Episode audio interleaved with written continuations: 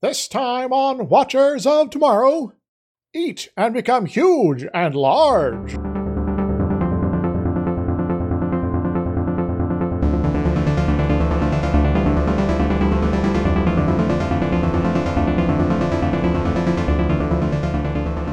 Hello, everyone. Welcome to Watchers of Tomorrow, the sci fi review show where we're putting the humanities back into science fiction. I am Gep, and I'm joined, as always, by my friend and co host, Dr. Izix. Hi. And this week, I think it's probably the best. This is the flat out best episode of the animated series. no one can argue with me. You can at me all you want. well, I enjoyed it myself. Um, I, am not going. I'm going to reserve judgment on which one's the best until later, but sure, we'll go with that. Yeah, I don't see it passing this bar. I was worried. I was legitimately worried that they wouldn't be able to pull off the concept for this episode. And they proved me wrong. Yeah. So uh, we got got some uh, little small little uh uh maybe not so small this time, little fuzzy critters right here. Yeah. Today, this episode. So I will admit, this episode has the flat out worst name. just just full on worst name. it's it's it's it's we want to make a sequel to a previous episode, but we don't know how to name it properly. Mm-hmm. We'll just say it's more or something. There we go. Yeah, this this episode is called More Tribbles, More Troubles, which is a direct canonical sequel to The Trouble with Tribbles. Yes, but I think at the end, at, at the end of the day, though, the the troubles might be more focused on one particular uh, side of things in this than uh, than you know Kirk having to sort of sort out the Tribble situation so much himself. The Tribbles aren't actually causing that much of a problem in this one, honestly. Yeah, they're kind of there. so yeah, go check out if you are unfamiliar. This is a sequel to The Trouble with Tribbles, the one of the most classic and well remembered original series episodes. We covered that a while ago. Go check that out if you're unfamiliar with this one, because this one actually is a sequel. It has reoccurring characters and locations and ideas. Like like it's it's a full on sequel, which is pretty rare in Trek, especially this far apart.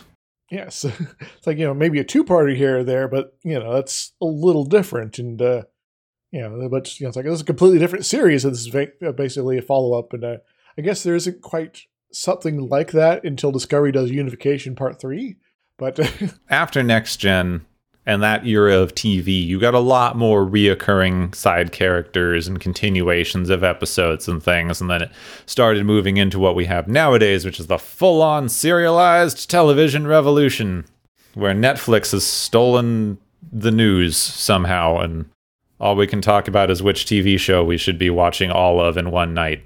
Uh, I guess at the very least, uh, this allows me to indulge my uh, my ancient interest in Flash Gordon. like the, the old serials. Yes, they're, pretty wacky. yeah, I have some views on serialized television that is beyond the scope of this podcast, but at least for this episode. yes.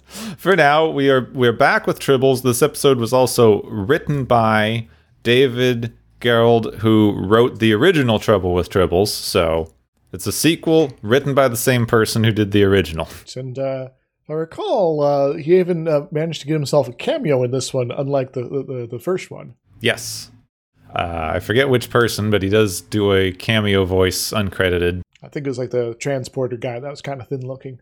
Yeah, and um, he is really fascinating. Like like having seen this and read a little bit more about him and what he contributed to uh, TNG. He didn't do a lot of writing for original series or TNG, but he submitted a ton of scripts and a lot of his ideas for changes were incorporated into Star Trek The Next Generation. So he's actually a pretty like seminal writer as far as Star Trek goes, even though he's only credited with a few episodes. So you know, influential on the franchise, if only you know, producing a few few items of it. Yeah, and we'll we'll get into this, but I feel like having seen like the original Trouble with Tribbles, which is a full on classic, and I'm not going to argue with that, despite how much of a spoil sport I generally like to be uh, nostalgia. and now this, like, I feel like he has a, like one of the best handles on how to work with Star Trek as a series of any of the writers in original series and a lot of the writers later. Uh, I would also like to point out that uh, you know there was a story editor on this one, as there is often, uh, and uh, it was also D- uh, DC Fontana. So you know, kind of the the two big names there coming together. Uh, the dream team.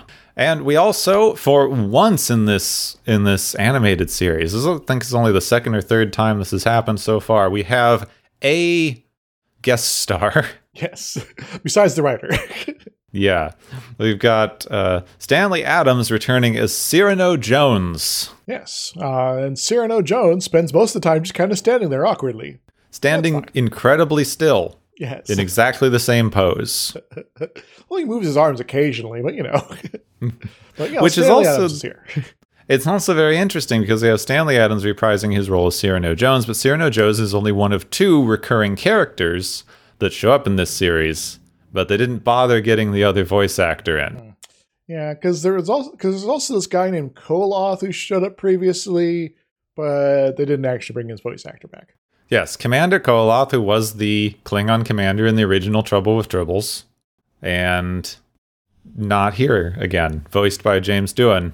So, uh, yeah, James Doohan is Scotty Koloth and also Korax because he does his own voice and then the kind of stilted upper sort of I don't know weird voice like this. Yes, 60s gangster Klingon. yes. Just kind of how, how much do they pitch adjust it to uh, make it into a different character form? All right, we should jump in. This one's actually an interesting episode, so we might have more to talk about this time. Holy smokes! The Enterprise has been tasked with escorting two automated ships filled with quadrotriticale, the special grain that grows on Sherman's planet, because this planet cannot keep food to save its life. Yes. So remember that whole uh, treaty with the Organians, and you know whoever would you know be able to properly exploit this planet uh, the best would be able to uh, keep it. And apparently, the Federation kind of won that g- game, and they're also really bad at it. So I guess kind of goes to show how terrible the Klingons would have been. So, at the minute, the Enterprise has broken off their escort mission to investigate a Klingon ship that seems to be attacking a small unarmed scout vessel. Come on, Klingon dudes. This, this is the name of your own neighborhood. You're not allowed to do that here. Also, they may be sort of passively investigating some rumors of a new Klingon weapon that's been floating around. Dun dun dun. Is it some sort of death beam? Might might have some death. This could be a death beam ray gun Missile? mega death ray. Rocket torpedo. There we go.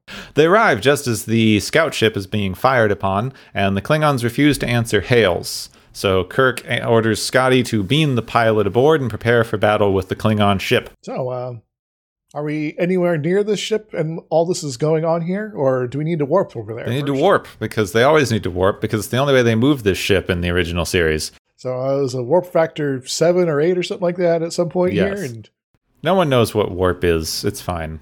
Don't worry about it. The scout ship is destroyed very quickly because it doesn't have any weapons, and the Klingons are. They miss a lot, but they, they hit it eventually. maybe, uh, and this, it's not like, like, you know, we're not seeing any animated evasive maneuvers because that'd be too expensive. But, you know, even still, if you just, ass- even assuming that Klingons being this bad of a shot seems weird. So the Klingons then turn their new weapon on the Enterprise, which is a woobly beam thing that freezes all of the Enterprise higher order functions like engines, weapons, etc. They're basically dead in space. Now, I I would like to sort of point out a moment Spock has here where it's like, it's going to hit us in four seconds, and then like half a second later hits. Yeah, the time he finished saying it, it's like when they get into those precise things. I always wondered about that when they get into exactly four seconds, however many fractions of a second. Did they factor in how long it took them to say that? Probably not.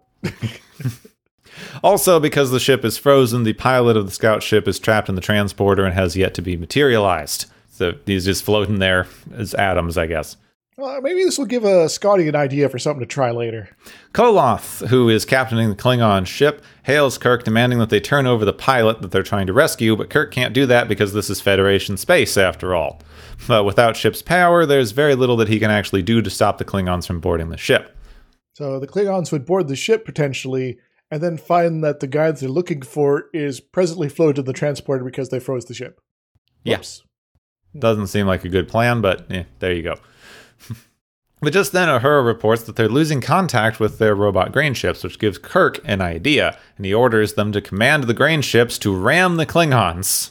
Ramming spade. They approach the ship at different angles so that the Klingons are forced to extend their stasis beam weapon to stop three ships at the same time, but this is too much of a drain on their power, and it quickly turns off, freeing the Enterprise, and the Klingons are forced to flee as they fire with very low power on one of the grain ships, disabling its engines but not destroying it. Well, that's convenient. Uh, we're still going to have a whole bunch of grain to feed to Sherman's planet and make sure that you know, potentially millions of people don't starve. Hooray! In the transporter room, Scotty can now finally get the pilot free of the transporter, which I also just want to point out in the profile, this is not important at all, but in the profile shots of Scotty working the machine, they're reusing animation from a previous episode where it was not Scotty working the transporter machine, it was a dude with a giant magnificent mustache, which you can still see in the profile shots of Scotty working the transporter. So Scotty has a magic mustache.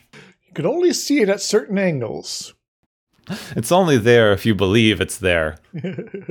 so Scotty gets the guy to materialize just as Kirk and McCoy arrive to see Cyrano Jones and his bevy of pet tribbles. I think this is a good point to, uh, you know, remind everyone of that one moment from Portal 2 where GLaDOS says, Oh, it's you. Except Kirk doesn't say, Oh, it's you.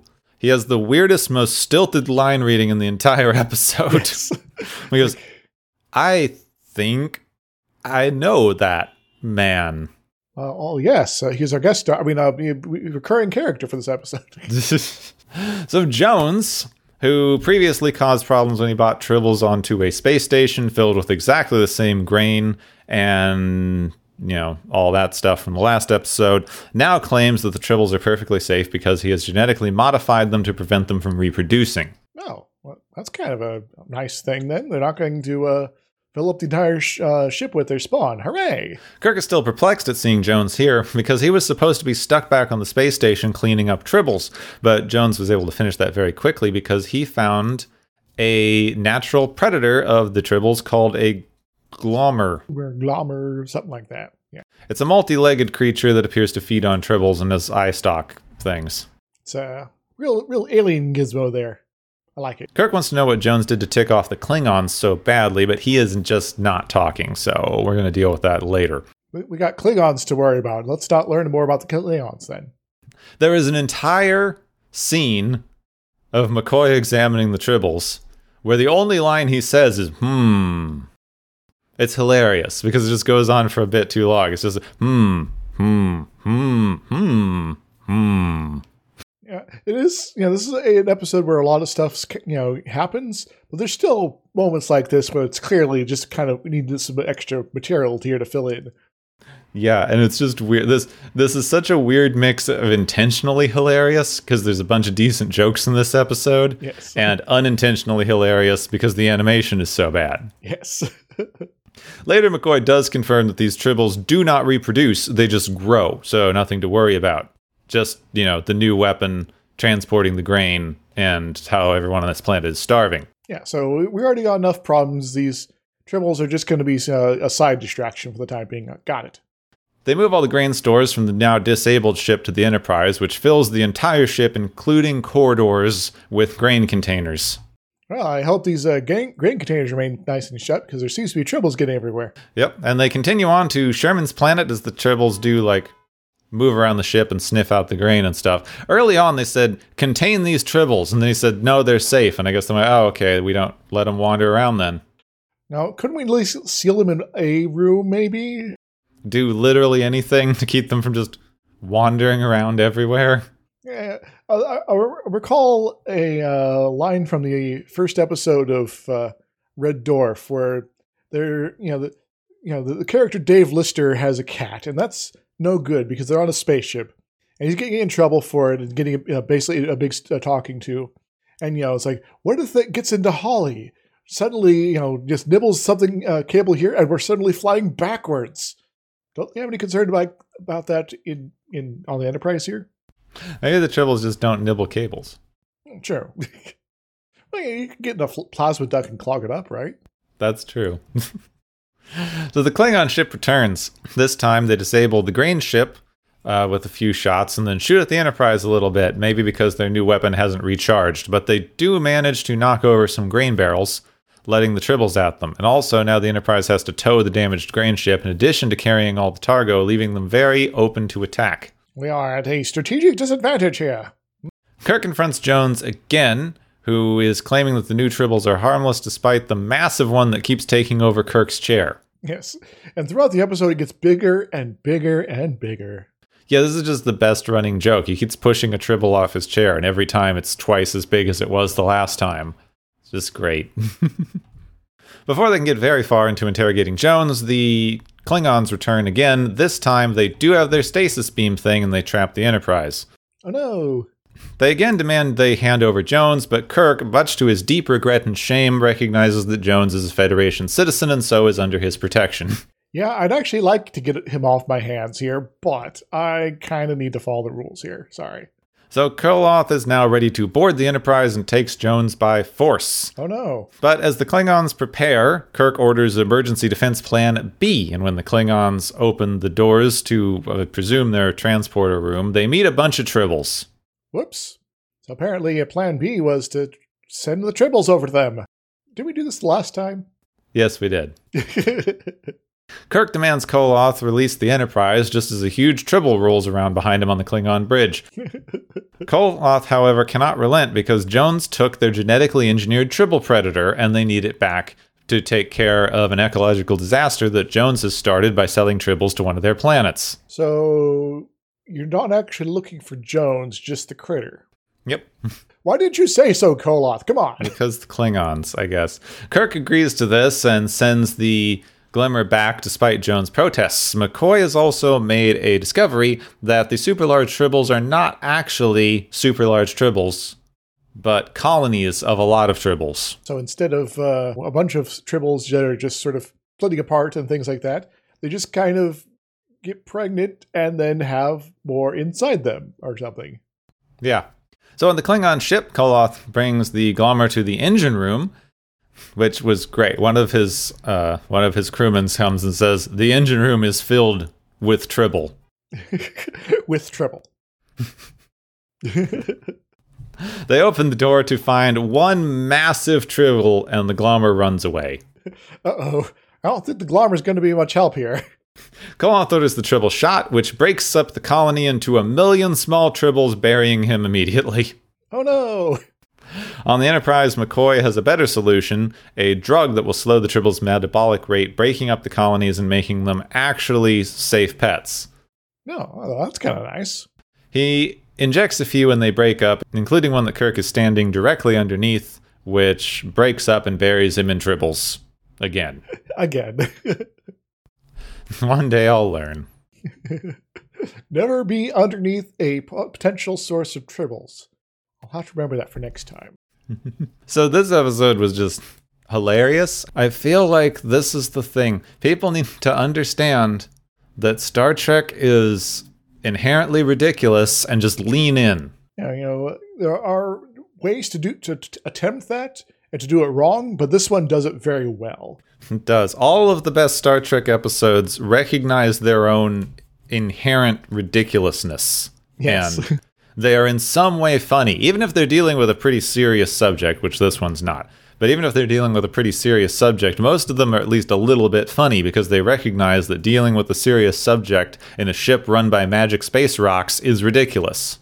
And so you can get away with, uh, you know, poking a little fun at yourself and making good use of the totality of the collection of tropes you're using here in order to make something that's quite entertaining. And you know, I just I just don't think I've seen better demonstrations of that than David Gerrold's writing when he's not interfered with. Because he also did the original script for Cloudminders, but then it was rewritten to change his ending, which was supposed to be kind of a downer, into a there's a magic gas that's making everyone fight. You know, it's a um, MacGuffin that we surprise everyone with at the last minute. Yeah. Yeah. Now this one also had a MacGuffin, but it doesn't matter because like the tribbles aren't high emotional stakes. The fact that they can fix the tribbles in the last two minutes of the show doesn't really matter at this point because we don't care that they needed to fix the tribbles. It's not really narratively important. Yeah, it's more of a a, a, sideshow to the main action. You know, heck, even with the uh, you know the business with the, you know trying to get grain to the planet, you know they you know some of the grain gets eaten by the tribbles, but not all of it. In fact, there's a whole second ship out there with plenty of it on there, and so the people are not going to starve. Maybe they're not going to get as much as they wanted or needed, but they are going to have at least something. And it's not like the earlier episode where maybe they were going to eat all the grain and then they discover that it was poisoned. Wait, spoilers. and then one of the tribbles is going to explode for later spoilers. Yes. Bomb tribbles. Uh, I do need to point out uh, that uh, the tribbles appear pink in this episode, unlike the sort of browns of uh, the previous uh, encounter. And there's a very good reason for that. Is it because it's difficult to animate darker colors? Uh, not quite. It's uh, has something to do with Hal Sutherland being colorblind. Hmm. So uh, that's also uh, part of the reason the uh, the Klingon episode, uh, yeah, outfits are more like purplish and things like that. It's like, yeah, it looks look right to him, so yeah, go with that. That's excellent. That's amazing. Yeah, so uh, you know, the, the, the, the tribbles are like little pink fluffy balls in this one here, and that was not intentional. That we actually intended them to be some sort of shade of gray. I like pink tribbles. I mean, it's probably just a side effect of their genetic manipulation that makes them pink. yeah, sure. Uh, uh, in universe, I'll go with that explanation. Also, uh, I, I think it's I think they're kind of adorable like this too. so, this episode doesn't deal with a lot of um, morality or difficult decision making. It's basically a funny episode where we bother Klingons with tribbles, but it stumbles onto a few interesting things that actually have very modern parallels uh, with how we deal with invasive species Indeed. which in fact the tribbles are demonstrated to be a very classic invasive species trope where removed from their natural environment where presumably there would be some sort of natural predator or other influence that would necessitate the incredibly fast breeding uh, removed from that the incredibly fast breeding becomes a problem where they immediately overwhelm their environment instead of having a natural counterbalancing with either a predator or a dangerous uh, environment that would cause most of the tribble babies to die before they became an issue. So, first thing, we can talk about genetic engineering because that is something that's being tried possibly right now to try to deal with uh, troublesome invasive species, namely mosquitoes. Mosquitoes, but but aren't they, according to I think Lilo and Stitch, the endangered?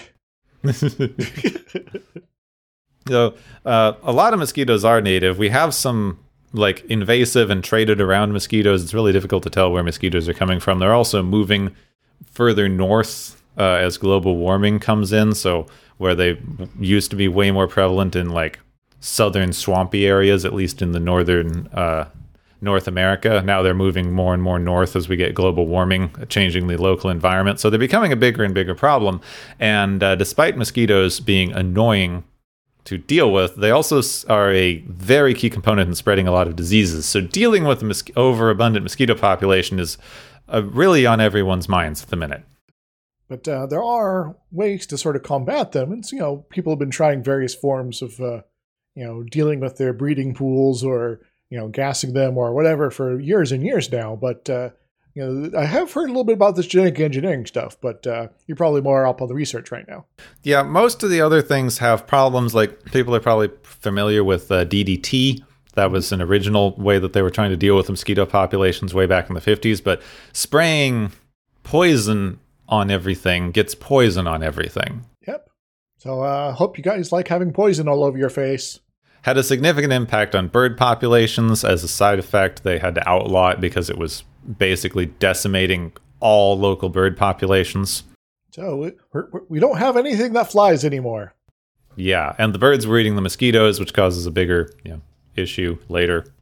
So, a current theory this is mostly a theory. They haven't been able to test it on a large scale because of uh, significant political pushback and some slow processes there. But a current theory is that a way to deal with the mosquito problem that might not introduce such a random amount of danger into the environment is to introduce genetically engineered mosquitoes, namely sterile male mosquitoes. So they'll uh, go around, get busy, but uh, not have no babies. Yes, they will introducing a large number of sterile males into the population, or uh, possibly, I don't know if this has been tried, is going to be tried, but ones that would introduce sterility, sterility to later generations. I think right now the plan is to just release a massive amount of genetically engineered sterile mosquitoes, and then they would outcompete a significant number of non sterile mosquitoes and hopefully lower the general population because so many fewer mosquitoes would be able to breed. So you'd have potentially in the short term a increase in mosquito, you know, the total mosquito population, but a large fraction of that would be the sterile ones. And then, you know, it's like, well, the there's not going to be much of a next generation, so once this generation dies off, you know, the next, you know, generation is going to be greatly reduced. Also introducing sterile males means that you're not increasing the disease risk because only female mosquitoes drink blood and therefore spread disease. So I was like, well, there's a lot more bugs around, but they're not ones that are hurting us. Hooray! So the general concern here is that somehow introducing this new genetic component into a population could have unforeseen consequences, which we won't know until we test. Now, this one should I say should because, again, we need to test this more, uh, be almost inconsequential because the genetic change makes them sterile, which makes it impossible for them to pass on their genetic changes. But again, until we see more wide scale testing, you can't be sure what the outcomes will be, which is where some of the pushback is coming from. Because in order to test this, they want to release a large number of these sterile mosquitoes into a more isolated island population that hopefully wouldn't spread too much, but basically use that island population as a testing ground. But the people who live there are a little uncomfortable with being used as a scientific testing ground. You know, you want to be uh, fully sure that it's going to be safe, and you know that your whole life uh, might just not get turned upside down due to uh, you know science gone amok or something. Yeah, which legitimate concerns. Uh, some people seem a little bit overly scared of just the term genetic engineering because we're in that kind of age at the minute. But yeah, I can see people's point in going, why do you get to use our local environment to test your thing that you haven't tested anywhere else? Yeah. it's like, well, can you just pick another random island here, uh, please? Why, by us?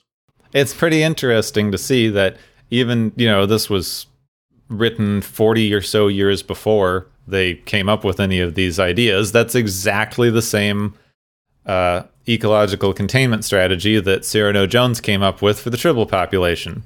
Well, he attempted. Yeah. there was the idea, he just didn't do it very well. So that's kind of, kind of interesting, uh, you know, how you know stuff from the animated series of Star Trek is still predicting stuff that we're trying now. So that's kind of cool. Now, there's another thing that they tried in this episode that actually was tried earlier than this uh, several times, but one of the biggest failures in this was in the 1930s. This this is just invasive species like all the way down. Yes. But Australia brought in sugarcane to farm in Australia because sugarcane is a pretty valuable crop that can grow well in parts of Australia. The sugarcane got invaded by an invasive beetle called the cane beetle, which was feeding on the sugarcane crops. Whoops. Oh no, our sugar cane. In order to deal with the cane beetle, which is the invasive beetle eating your invasive plants, they brought in a cane toad, which is an invasive predator, a large poisonous toad that is a natural predator of cane beetles. So uh, I'm suddenly reminded of that uh, once, uh, I guess, nursery rhyme song thing about the, I knew an old lady who swallowed a fly. She thought she'd die and then she starts swallowing swallowing everything else in order to go. So this seems like a good idea, right? Like you have an invasive animal that's not native and it doesn't have any natural predators, so bring in a natural predator. Makes sense. Like in this episode, they brought in what was they supposed was a natural tribble predator, but apparently it was a genetically engineered tribble predator, as we learned later. The problem is the cane toad, now in a new environment, discovered there was easier food it never actually ate any of the cane beetles. The cane beetles, as far as I'm aware, are still an issue. Yep. And proceeded to eat all of the other native insects. It's like, yeah, they, have never seen something like me. I shall gorge myself and reproduce, and suddenly there's uh, frogs everywhere. Yep. And in addition, cane toads are incredibly poisonous. Their eggs are poisonous, their tadpoles are poisonous, the toads themselves are poisonous, so they don't have any natural predators. There's probably not going to going to be anyone locally who decides to go after them either. So in Australia, currently, there was an introduced population in the 1930s of about 3,000 cane toads. Estimates in Australia today put the number at several million. Whoops. Yeah. So uh, don't do that, folks. That's. Uh, I also did a little bit of research on this sort of thing myself, and uh, on uh, yeah, not so far away from Australia, New Zealand. Yeah, New Zealand has a lot of introduced predator issues. Yes. So uh, I think it was back in the 1800s. They were having an issue with rabbits, which are also an invasive species, and they were uh, you know mucking up the fields. And suddenly it's like, oh, we all our sheep uh, are not able to uh, that we've also imported are not able to uh, you know eat as much grass because it's being eaten by all these freaking rabbits, man. And so they're like, well, get something to eat the rabbits. I know. Let's get some stoats in here. And so stoats, if you're not aware, are these long boys. They're kind of like ferrets and weasels, kind of that same family there. Uh, and they're also really, really hungry, and they like to breed a lot. Uh, and so suddenly, uh, you know, over the next, you know, you know, uh, you know, uh, few decades, the, the, rabbit population crashed, but uh, there are still rabbits around, of course. But so did the population of all the native birds. You know, good number of which, you know, are unique to New Zealand. And so you had, you know, suddenly, you know, these these large populations of native animals that were going from doing all right to suddenly near extinction or even extinct. Uh, and so, you know, people, you know, you know, are familiar with the kiwi, right? Well, there's mm-hmm. not many of them left, really, because of the, these little guys here going around and, and eating their, their young, their eggs. What's particularly interesting with New Zealand they are so proud of their very unique natural habitat, which has a lot of terrestrial bird species because New Zealand did not have native terrestrial mammals. Yep. Before humans brought them to the island, which means they had a lot of the same ecological niches for ter- small terrestrial mammals being filled by terrestrial birds like the kiwi, the kakapo, other now very endangered bird species. And so uh, humans show up, bring in their, their their their stoats, their rabbits, their deer, their goats, their everything else, their rats, their mice, cats, uh, rats, and aeroplanes. Yes. Uh, apparently, horses are also on the list of you know invasive, dangerous animals for the environment locally. Uh, and it just it just screwed everything up, and suddenly the entire uh, environmental balance was kind of out of whack. And so they are very eager to get about fixing that. And so there's actually this uh, massive campaign in New Zealand called uh, Predator Free 2050, which is to make all of New Zealand predator free by 2050. And uh, and so they have you know putting a lot of money into this, a lot of you know public awareness stuff, you know, and uh, even offering up you know uh, assistance on like setting up traps in like your neighborhood or your backyard so you can you know uh, uh, capture critters that are going around and killing all the birds. And this is actually having some great strides. They've they've gotten a couple of their islands to be completely rat free, which is something that was unheard of until recently. They they're doing it, so you can deal with these problems. It just takes a lot of time, effort, and money. Yes, and so you know the, the short sightedness of the previous generations is being corrected uh, slowly but surely, and uh, I wish them much luck. So that leads into another kind of interesting thing, though I will just say, since I know a lot about New Zealand birds because it's something I find really interesting, the introduced sheep population that they brought into the New Zealand mountains has now become food for the local local keas, which are one of the only alpine parrots, which are an incredibly intelligent, fairly large parrot, and they eat meat because they're omnivores, but because they live in cold alpine areas, they will eat fat and meat, and they will sit on the back of sheep and like eat the back fat off of sheep, which sounds awful, but you shouldn't bring sheep into parrot area. Yes. so the parrots actually started eating the sheep. It's kind of impressive, I have to say. Mm. They also dismantle cars.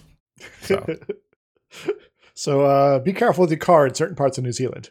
Yeah, these parrots will just dismantle anything you bring in there sheep, cars, buildings. French fries. This is our land here. Go away. Otherwise, we'll Yeah. take your part. Basically, yeah. So that goes into I've got two more interesting things with invasive species here, and one of them kind of goes into this in the uh, interesting question that uh, is like it goes into things with like New Zealand having a weirdly unique habitat, same with Australia and other places. And it was something that some scientists started becoming interesting in interested in more recently. And there hasn't been a ton of research in here, but there's a couple of interesting theories as to why do certain species become invasive and other ones don't. So what we started looking at here is there are there are a lot of introduced species in North America from Asia because uh, parts of Eastern Asia and a lot of North America share, a very similar ecosystem. So, plants and animals from parts of Asia can live very well in parts of North America.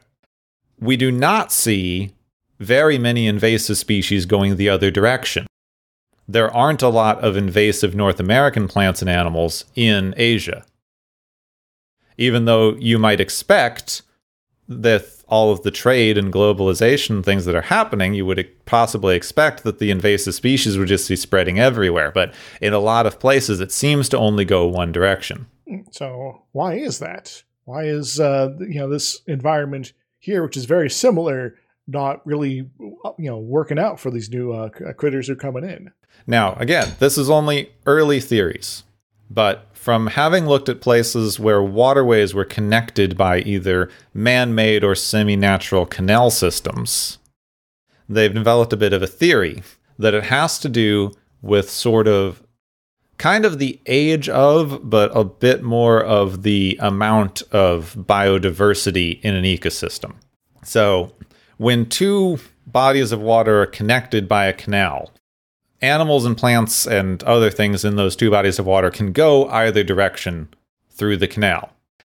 When you connect up two bodies of water that have a very similar amount of biodiversity, you do see this kind of cross pollination where each body of water winds up with invasive species from the other.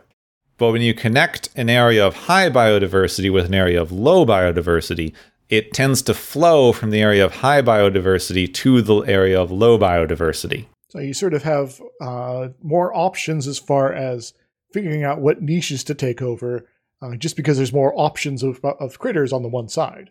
So the kind of current theory is that areas of l- slightly lower biodiversity have had less time to evolve and propagate and fill all the niches and develop the same kinds of like balances and possibly even sort of to use like lack of a better term is kind of a like ecological defense system as an area with higher biological diversity that would have been around longer. The current theory, again, strong quotes on theory, for uh, why we're getting more invasive species into North America than out of North America is because for a significant portion of the last ice age, most of North America was covered in glaciers, which limited the amounts of animals and plants that could live here, which is not the same for those similar parts of Asia. Yeah, you know, the uh, glaciers uh, of North America were like coming down to like Missouri or something like that. Uh, Yes. To the greatest extent. While in Asia, it's like, yeah, we're kind of mostly north of China. So, eh. So the general idea is that the biodiversity in Asia has just simply had more time to evolve than the biodiversity in North America. That kind of makes sense. but again, you know, this is still early research. So, that, uh, so something that makes sense could still have a big, well, also this other thing pop up later. Yes, it's just a currently working theory, seems to make sense. There's very limited ways to test it, but What if we could create a whole planet where we could test these things and just sort of do whatever? That would be kind of horrible, wouldn't it? SimEarth. Yes. it's an awesome game. Uh, Okay, finally, I have I have a final thing, and this is a bit of an ethical conundrum that I've got for you. uh, is it uh, right to uh, destroy all of a uh, species in a geographical area? Close. Are you at all familiar with a species of plant called a water wheel? No, I don't think so. The name sounds familiar, but I have no, no idea anything about it. So. So, a water wheel is a carnivorous aquatic plant. It's sort of a free floating vine looking thing, and it lives in waterways and feeds on uh, small crustaceans, tiny fish, microscopic animals, that sort of thing. It's native to parts of Eastern Asia. 90% of its habitat in Eastern Asia is now gone. This is an incredibly endangered plant species. In the 1970s, it was introduced to parts of North America intentionally. Like they plant hobbyists started growing it in North America as just a hobby, like people who collect carnivorous plants. Um, one guy noted that it was incredibly endangered in its native range, and he started seeding it around the American Northeast, where he noticed that it grew fairly well in outdoor ponds in like people's backyard collections. So he started seeding it in what he thought were isolated areas around uh, New York and New Jersey. It took off and is now an invasive plant species. Whoops. But it's also super endangered in its native range. So, do you treat it here like an invasive species where it may or may not be threatening local plants and wildlife? We just don't have enough data to know. But if you kill it off here, then it goes back to being a incredibly endangered species worldwide because it is basically extinct in its native habitat. Indeed. Yeah, so it, it can't really go home again. But it can't stay here. So once again, let's make that planet somewhere. so you wind up with a weird ethical dilemma. If you want to protect native species, possibly, again, we, we don't know if this is causing significant ecological damage yet. But if we wait to find out, it will have caused significant ecological damage. So, is there, you know, we've already kind of demonstrated that there's not a good way to sort of isolate it because attempts to do that have already failed. Yeah, these this was initially seeded in what were presumed to be cut off areas of water, like old quarries and isolated ponds and wetlands, but it spreads.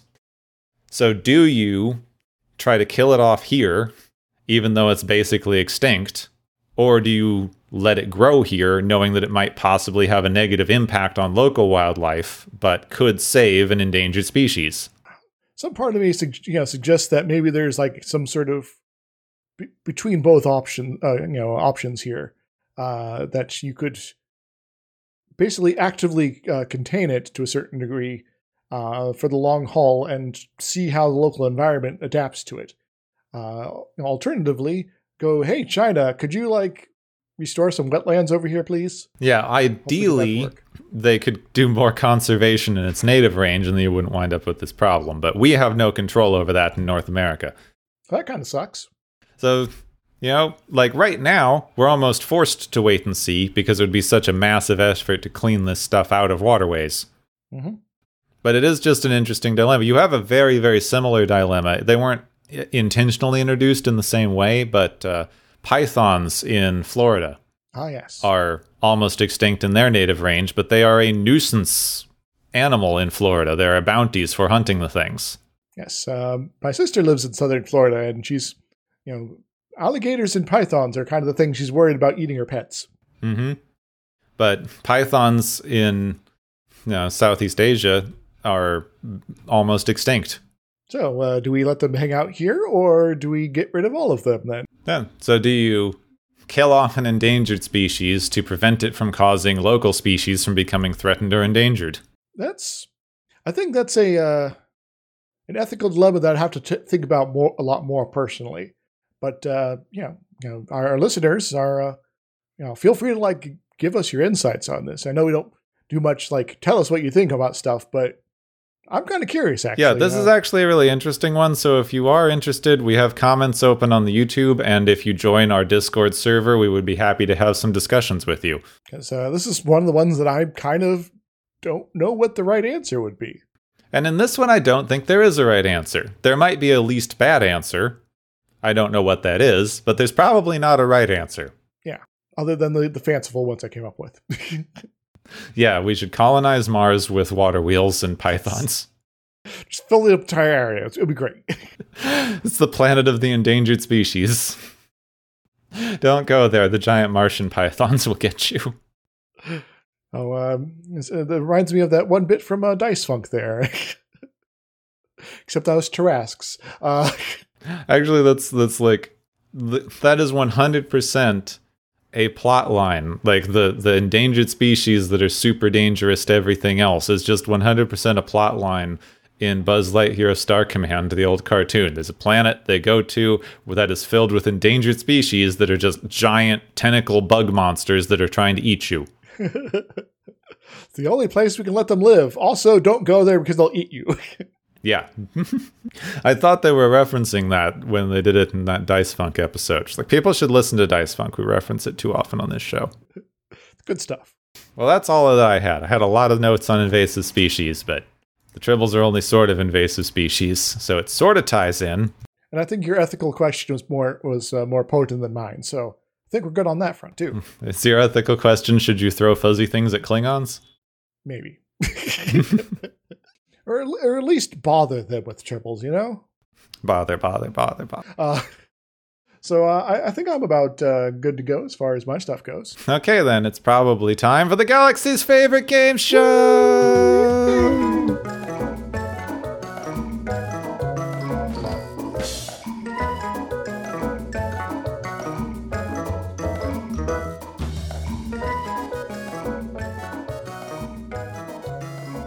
Everybody, welcome back to the game show portion of the show where we got a whole bunch of contestants and they seem to be multiplying quickly. So let's ca- count up the points and uh, try to get uh, some of this sorted out you know, sooner rather than later. So our first prize is the cup, uh, the Cosmic Muppet Prize, which goes to the Tribbles, now in super sizes. What do they win, Gepwin? The Tribbles need their own spin off movie series. The Great Tribble Caper, The Tribbles Take Manhattan, Tribble Pirate Island, Tribble Christmas Carol. I, I would highly enjoy some of that. Maybe not everything, but some of that, yes. Oh! Our second prize is the Terrible Economics Prize, which goes to, once again, to Cyrano Jones, because he's still trying to peddle a highly defective product to people who really don't want it. What does he win, Gepwin? Cyrano Jones, I don't know how economics is supposed to work here. He's a con man grifter in a post capitalist society, which confuses me. So I think he just gets school. He should go to school and learn how that he doesn't need to work anymore because you're in a post scarcity society. So, like, chill out, Mr. Jones. Um, maybe, maybe that's why he's going to bother the Klingons. It's like the Federation people won't buy my crap. I'll go sell it to them, even though they hate me because they'll buy stuff. Anyway, our third prize is the Tragedy of Errors Prize, which goes to Koloth and to a lesser degree the Enterprise crew for not communicating sensibly or figuring out the real reasons for why the Klingons are pissed here. So, what do they win, Gepwin? Koloth and Kirk get an intro to communications class at any community college because this was literally an assignment in my communications 101 class where you both get like a paper and you have to discuss who gets fruit for an for like an ecological disaster and you learn that one of you needs the fruit juice and one of you needs the fruit skin so it's really not a problem if you just talk to each other. So, uh, even basic negotiation tactics could be useful here. Hmm. Isn't Kirk supposed to be some sort of diplomat as well? You, I don't know. I don't know what Kirk is supposed to be. He's the captain of the Starship Enterprise. But um, but he doesn't win our last award today.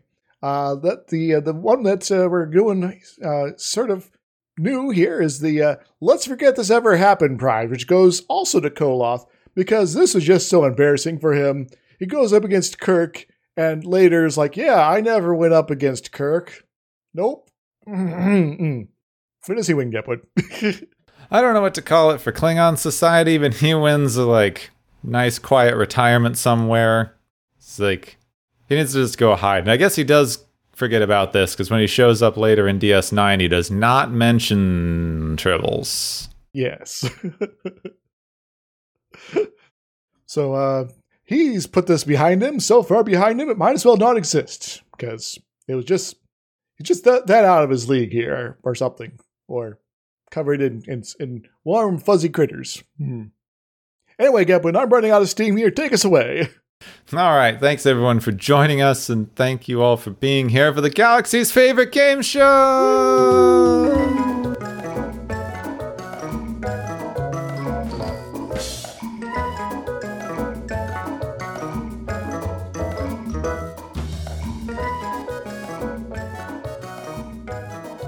Uh, stoats are pretty crazy, you know. Yeah, they're like weasels with teeth. Yeah, weasels have teeth, but they're like they nibble everything and they like reproduce real quick, fast. So they're like tribbles that eat things. that's the long tribble. It's like a long Furby. Yeah, It's the long tribble. Oh my god, we can do we can do this. Tube snakes. tube snakes, two boys.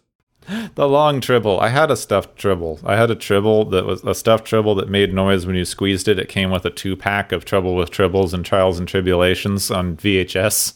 Nice. That's fantastic. They did not include More Trouble, More Tribbles. I'm disappointed.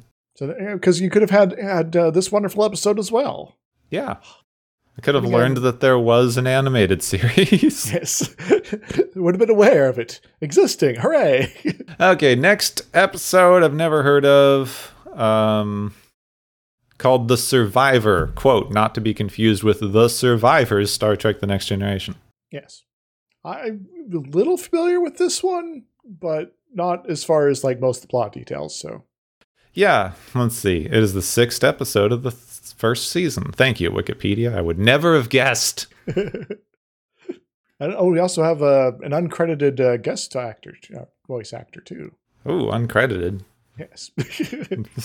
Okay, we've got Romulans, we've got Sulu, neutral zone, alien species that can transform its shape at will. Why is everyone so impressed by this when Odo does it? This is like the ninth time we've run into shape changing aliens. well, it's because he can be kind of anything, while most other aliens have to be some sort of person. Oh, yeah. Well, that's not like Wesley's girlfriend in Next Gen. She was a weird ball of light or something. Uh, is is, is that the one that also could become like uh, like a like a a weird monster Ewok thing? Yeah. I don't remember the bar- ball of light bit, but I'm getting it's been a while since I've seen that episode. It's not a great episode, but You know, it's uh, the Yeah. dolphin. yeah, I think so. believe is a reference to uh, France. France. anyway, France is not the next episode here, probably. No, I don't. I don't know what this is. There's some sort of shape changer. Does something to does something to the crew or not, or empathizes with them too much. Th- This is nonsensical to me. I'm try. I try to skim these to see if I can get a general idea without spoiling everything, and I just can't make heads or tails of what's happening in this plot. I do remember that there's lots of tentacles. Oh well, that's fun. Tentacles. The Enterprise is attacked by a tentacle. Monster. Fine. Whoops. Remember Knight all of the Tentacle.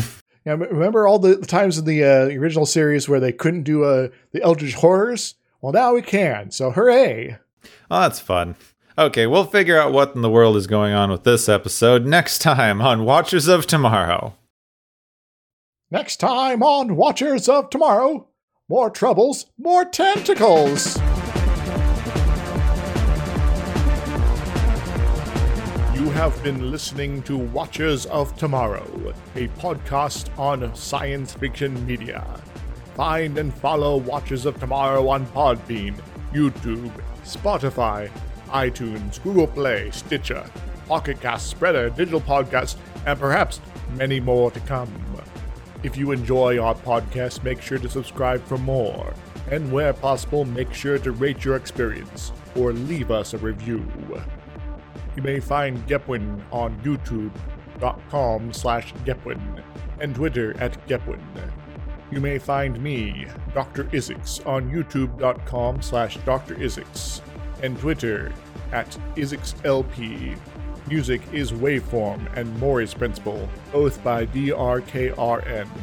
You can also check out the Watchers of Tomorrow Discord channel. Make sure to share the experience with your friends, family, enemies, and alien overlords. If you feel you are suffering from transporter syndrome, please be aware that the next time you step off the transporter, that you, that is now, no longer exists.